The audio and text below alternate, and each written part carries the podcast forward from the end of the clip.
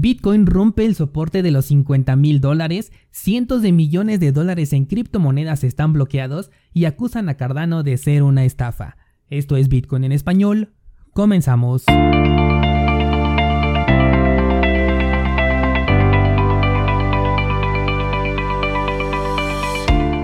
Hola, soy Daniel Vargas y esto es Bitcoin en español, un lugar donde hablamos de la tecnología más revolucionaria desde la invención del Internet.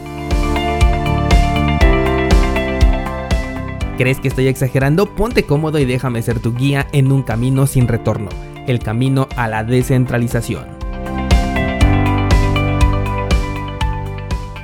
Bienvenidos descentralizados, hoy es viernes 23 de abril de 2021 y ¿qué está pasando con el mercado cripto que anda muy sangriento este día?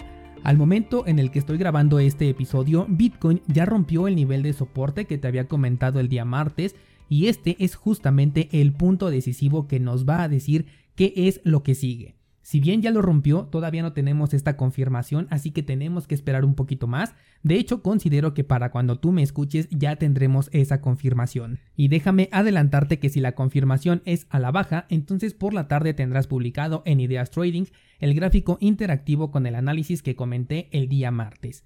De ahí en fuera no veo nada que esté subiendo en este momento en el mercado, al menos no en los proyectos en los que le doy seguimiento, que por cierto quiero ampliar esta lista de proyectos que tengo a los que le estoy dando seguimiento, los que eh, prácticamente veo todos los días. Yo creo que la próxima semana les voy a pedir sugerencias por Instagram de qué proyectos consideran interesantes para estarlos monitoreando día con día. Lo único que sí no voy a agregar son tokens ERC20 de la cadena de Ethereum porque no tengo ninguna intención de invertir en ninguno de ellos. De ahí en fuera estoy abierto a cualquier sugerencia. Lo que veo ahorita son muchas oportunidades en el mercado cripto en general. Por si tienes interés en comprar algo, creo que es un buen momento. Ayer me platicaba un descentralizado que estaba esperándose para comprar Bitcoin a precios más bajos y eso es completamente válido. Solamente quiero que tengas siempre en mente los dos escenarios y es justamente lo que le respondía a este descentralizado. Y es que en uno de estos escenarios Bitcoin sigue bajando y efectivamente puedes comprar a mejores precios. Pero en el otro escenario el precio de Bitcoin rebota y tú te quedas esperando y terminas comprando a precios más altos. Así que considéralo. Por último, antes de pasar a las noticias, el día de ayer también me preguntó un descentralizado que por qué Dogecoin está en mi top 3 de criptomonedas favoritas en lugar de Cardano. Por si no sabes, mis tres criptomonedas favoritas son Bitcoin, Monero y Dogecoin, y de estas tres solamente tengo en mi portafolio en este momento Bitcoin. Cardano no está en mi lista porque aquí los inversionistas hacemos lo que Bitcoin nos dijo que no hiciéramos, es decir, confiamos. Cardano es un proyecto con mucho potencial que promete bastante, pero del que todavía no tenemos nada tangible, por lo que por ahora lo que estamos haciendo es confiar en que los proyectos realmente van a ver en Cardano una oportunidad y que los inversionistas también le van a dar esta misma oportunidad, pero no es más que simple confianza, aún no cumple con el propósito para el cual fue creada. Mientras tanto, mi top 3 ya cumple con el propósito para el que fue creado. Bitcoin es un sistema de transferencia de valor entre pares que es descentralizado, seguro y resistente a la censura. Monero ofrece exactamente lo mismo, pero con privacidad incluida a nivel de protocolo, que esto es muy importante. Y Dogecoin no promete nada, simplemente es lo que es y nadie espera nada del proyecto, pero sí de su precio. Además, sirve perfectamente para transferencias rápidas entre exchanges porque casi todos aceptan Dogecoin.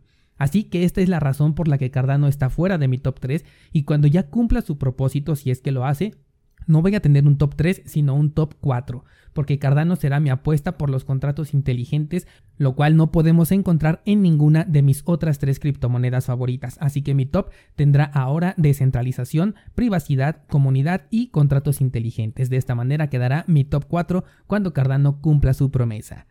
Ahora sí, vámonos con las noticias y comenzamos con Todex, que es un exchange de Turquía, Todex, no sé cómo se pronuncie, bueno, pues este exchange se atraviesa por un momento crítico porque ha cerrado ya sus operaciones de depósitos y retiros, todo esto en medio de una oleada de rumores de estafa.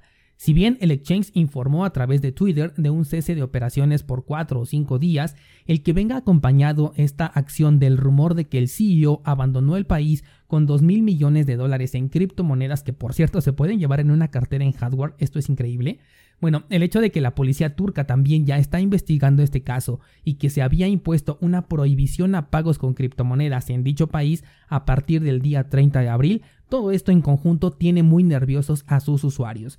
Y es que no es para menos descentralizado. Estamos hablando de cientos de millones de dólares bloqueados en este exchange de toda clase de criptomonedas que por el momento no pueden ser movidos por los usuarios. Y la verdad es que no sabemos si alguien pueda desbloquearlos y peor aún si las autoridades permitan que salgan esas criptomonedas de vuelta a las carteras de sus usuarios, ya que para cuando se tenga esta respuesta de que si alguien puede o no desbloquear estas criptomonedas, es muy probable que ya se tenga la prohibición cripto activa y el gobierno puede decir que esas criptomonedas están bloqueadas por considerarse ilegales. Por si fuera poco, en las últimas semanas este exchange hizo una campaña para regalar Dogecoin a los usuarios nuevos y de esta manera incentivar la llegada de nuevos inversionistas. Estas criptomonedas de Dogecoin lo curioso es que jamás fueron recibidas por los participantes según lo podemos leer en la nota. Descentralizado, este es uno de los riesgos que se corren al dejar tus criptomonedas dentro de una casa de cambio. Y ojo con lo que dije, uno de los riesgos, porque son bastantes los que se tienen. Ayer, ante esta noticia que de hecho les compartí por Instagram, un descentralizado me comentaba que veía muy complicado que esto le pudiera pasar, por ejemplo, a Binance por ser un exchange que tiene prestigio. Como dije, este solamente es uno de los riesgos. Supongamos que tenemos mal contados 100 riesgos. Y si le quitamos uno, pues no quiere decir que Binance quede con mucha diferencia de riesgo, ¿no crees? Además, toma en cuenta que otro de los exchanges que puede competir directamente con la liquidez y reputación que tiene Binance es OKX, un exchange que cerró depósitos y retiros mientras el CEO estaba en un proceso legal, también lo estaban como que buscando y no se sabía qué es lo que iba a pasar con los fondos de los usuarios. Afortunadamente todo terminó bien aquí, pero ¿ves cómo si es posible? Además, algo que me llamó mucho la atención sobre el comentario que me hizo este descentralizado es que mencionó el prestigio de Binance, así esta frase. Y bueno, déjame compartirte cuál es el prestigio que tiene este exchange. Binance es un exchange cuyos servicios están 90% enfocados en que el inversionista pierda la custodia de sus criptomonedas. Es un exchange que se ha auto-hackeado. En cualquier momento lo van a llamar a juicio por temas muy similares a los de Ripple por la creación de la criptomoneda BNB. También ha apoyado en el ataque más fuerte que se le hizo a Bitcoin, del cual te hablé hace un par de semanas. Fue de los últimos en aceptar la mejora de Taproot, que es una mejora para la red de Bitcoin. También ha hecho ataques dirigidos a la red de Ethereum para publicitar su propia red. Quiso ponerse de acuerdo con los mineros para revertir transacciones con Bitcoin sin importarle no solamente los miles de usuarios cuyas transacciones se verían afectadas, sino que este simple hecho derrumbaría por completo al sector de las criptomonedas, porque si alguien puede hacer que se reviertan transacciones por intereses personales, entonces Bitcoin sería un fracaso, y el CEO de Binance intentó convertir a Bitcoin en un fracaso. También han evadido incontable cantidad de veces las regulaciones fiscales de varios países, al grado de que hoy en día no se sabe desde qué país opera Binance legalmente, lo cual podría decirse entonces que es una empresa fantasma. Está utilizando además el balance de los usuarios a su favor para tener un mayor poder de voto sobre las plataformas que permiten staking. Y bueno, la verdad es que podría seguir, pero creo que ya es una explicación bastante detallada de cuál es el prestigio real que tiene este exchange, ¿no crees? Además, déjame decirte que ningún exchange depende de sí mismo. Lo que quiero decir es que si un gobierno de un momento a otro le dice a Binance o a cualquier otro exchange, ¿sabes qué? Detén las operaciones, ellos lo tienen que hacer a la brevedad. Estoy convencido de que el gobierno chino tiene jurisdicción directa sobre Binance, y siendo así, imagínate que primero dicen las criptomonedas están prohibidas en China, cosa que de hecho ya dijeron hace tiempo. Luego, Binance es una empresa china. Por lo tanto, esas criptomonedas pueden decir están ahora bajo la custodia del gobierno chino por considerarse activos ilegales. ¿Tú crees que esto sea imposible? Esto mismo puede suceder con cualquier casa de cambio, por ello es que no recomiendo hacer uso de ninguno de los servicios que ofrece Binance más allá del intercambio de criptomonedas y si quieres hacer trading entonces Binance es una excelente opción por la liquidez que maneja, pero nada más. Arriesgar tu dinero en alguno de los servicios que te piden entregar la custodia de tus criptomonedas es bastante riesgoso. De hecho, no se justifica el riesgo que estás corriendo por el beneficio que puedes obtener. Y fíjate, me acaba de venir a la mente una frase que decía Felipe del canal de Criptomonedas TV. Él decía que los exchanges son como baños públicos porque ahí no se conversa ni nada, solamente se va, se hace lo que tenga que hacer y te sales, abandonas el baño público. Pues lo mismo tienes que hacer con un exchange. Cambiemos de tema y hablemos ahora de Cardano, en especial de Charles Hoskinson, el cual se molestó mucho porque llamaron estafa a Cardano. David Hoffman a través de un podcast dijo que el proyecto terminaría en estafa, a lo que Charles se dio la tarea de responder personalmente a través de Twitter, diciendo que esa es la clase de comentarios que mantienen a las personas alejadas, no nada más de Cardano, sino del sector entero de las criptomonedas, porque aquí todo es una crítica de estafa. Lo curioso, aquí ya comentario propio, es que estamos llenos de estafas que dan muchísimo dinero en este sector, así que tan equivocado no está el podcaster. Que si Cardano es una estafa o no, la verdad es que yo no lo creo y no es tema de confianza, déjame te explico.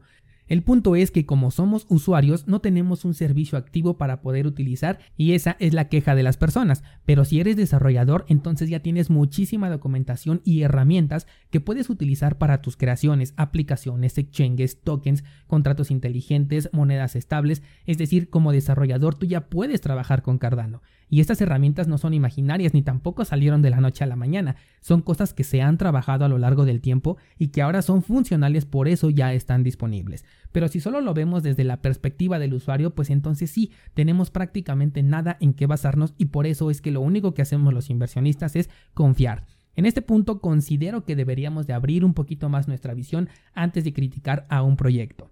Ahora, el mismo podcaster hace la comparativa con Ethereum y dice que es mucho mejor porque ya tiene aplicaciones existentes y por eso declara que Cardano es una estafa. Aquí quiero definir lo que es una estafa y lo que nos dice Google sobre este término es que estafa es quitarle a una persona dinero mediante un engaño o bien darle a una persona menos de lo que le corresponde. Ahora, si nos ponemos a pensar en la promesa que nos hizo Ethereum de ser una supercomputadora mundial, podríamos hacernos las siguientes preguntas. ¿Cuánto circulante tiene Ethereum? La respuesta no se sabe. Bueno, entonces nos podríamos preguntar cuál es el ritmo de emisión de esta moneda, porque de esta forma nos podemos dar una idea de cuánto circulante hay ahorita y cuánto hay en el futuro. Pues resulta que tampoco se sabe este dato. Bueno, y si quisiéramos crear una aplicación que sirva para X cosa, para una red internacional, aprovechando que tenemos una supercomputadora mundial, pues resulta que la podemos crear de una manera bastante sencilla, pero tiene ciertos límites, porque entre mejor le vaya y más personas la utilicen, entonces más ineficiente se va a volver. Y no solamente este servicio que vamos a crear, sino toda la red completa de Ethereum, todos los proyectos que están corriendo sobre Ethereum, los tokens ERC20, las DeFi, los exchanges, todo se va a colapsar si este proyecto tiene éxito. Y esto es porque no es escalable. Y bueno, nos podemos preguntar, ¿y desde cuándo se dieron cuenta que no eran escalables? La respuesta a esto es, desde antes de lanzar el proyecto ya sabían que no iba a ser escalable y que no iba a funcionar. Bueno, ¿y qué han hecho al respecto? La verdad es que hasta el momento nada, no han hecho nada al respecto para cambiar este punto. Y como bien sabemos, no se tiene una fecha para poder resolver este gran problema. Descentralizado, me encantaría que me escribieras en los comentarios si tú opinas que Ethereum coincide o no con la definición que nos da Google sobre lo que es una estafa. Y yo te espero el lunes para seguir platicando.